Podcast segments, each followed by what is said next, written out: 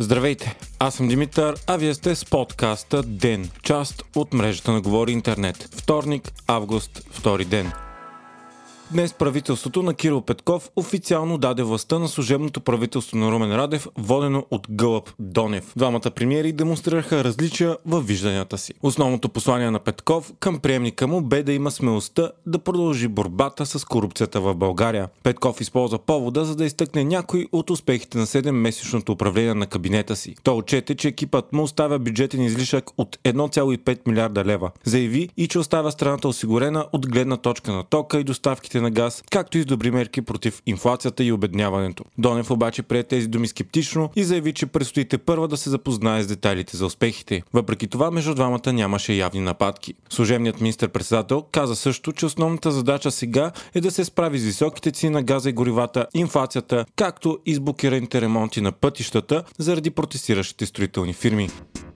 Междувременно Кирил Петков и президентът Румен Радев отново влязоха в задочен конфликт. В церемонията за стъпването в длъжност на служебния кабинет, президентът обяви текущата ситуация в държавата като дълбока криза заради умората от политическото противопоставяне, недостига на газ за зимата, влушената пътна инфраструктура, протести и липса на закони по Европейския план за възстановяване. Радев отправи и обвинение към Петков, че не е продължил линията на предишните служебни правителства да обединява фигури от различни части на политическите политическия сектор. Кирил Петков пък във видеообращение към нацията заяви, че остава страната в добро състояние и че политици и лобисти се възползват от ситуацията за да всяват страх. Според него целта е да бъде забравено кой е превърнал България в ограбена, смазана от корупцията държава, най-бедната в Европейския съюз, имайки предвид ГЕРБ. Петков заяви, че няма условия за апокалипсис, както някои се опитват да изтъкнат.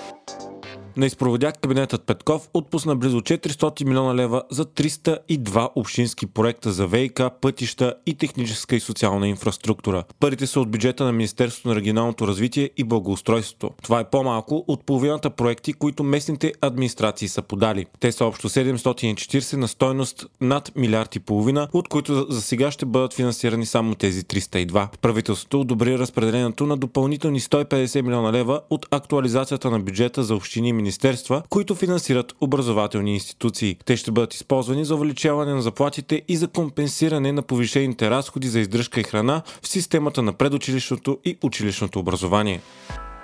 Българ Газ официално поиска 60% увеличение на цената на газа за месец август. През юли цената вече скочи с 32%. Причината е рязкото повишаване на цената на природния ресурс в Европа заради несигурността от доставките и доставките на едва 20% от капацитета на Северен поток, едно от страна на Газпром. Дори след увеличението обаче цената в България ще бъде 152 евро за мегаватт час, което е по-ефтино от средното за ЕС 171 евро.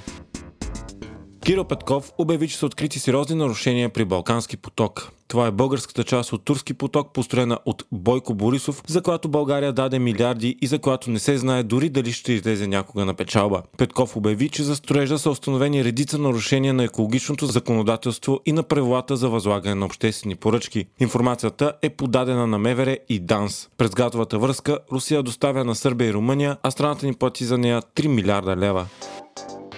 Продължава високото разпространение на COVID-19 в България. За последното денонощие новите случаи са 2610. 1000 души вече са в болница, а 24 са починали. Носенето на маски в обществените сгради, магазините и градския транспорт вече е задължително във Варна и София. САЩ обявиха, че са убили лидерът на терористичната групировка Ал-Кайда Айман Ас Залахири. Той е бил ликвидиран при операция на ЦРУ с безпилотен самолет в столицата на Афганистан Кабул. Това е най-големият американски удар по Ал-Кайда след убийството на Осама Бин Ладен през 2011. Американският президент Джо Байден обяви, че Афганистан под управлението на талибаните никога повече няма да се превърне в база за атаки срещу останалия свят, както е било през 2001. Ас Залахири участва в организацията на атаките от 11 септември и беше един от най-търсените туристи на САЩ с награда от 25 милиона долара.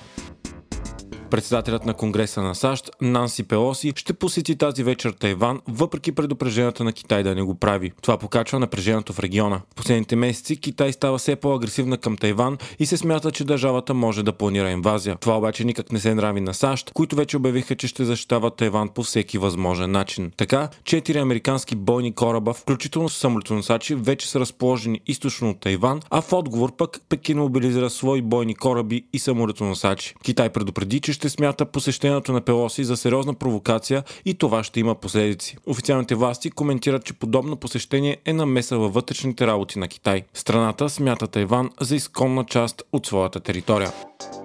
Вие слушахте подкаста Ден, част от мрежата на Говори Интернет. Епизода подготвих аз, Димитър Панайотов, а аудиомонтажът направи Антон Велев.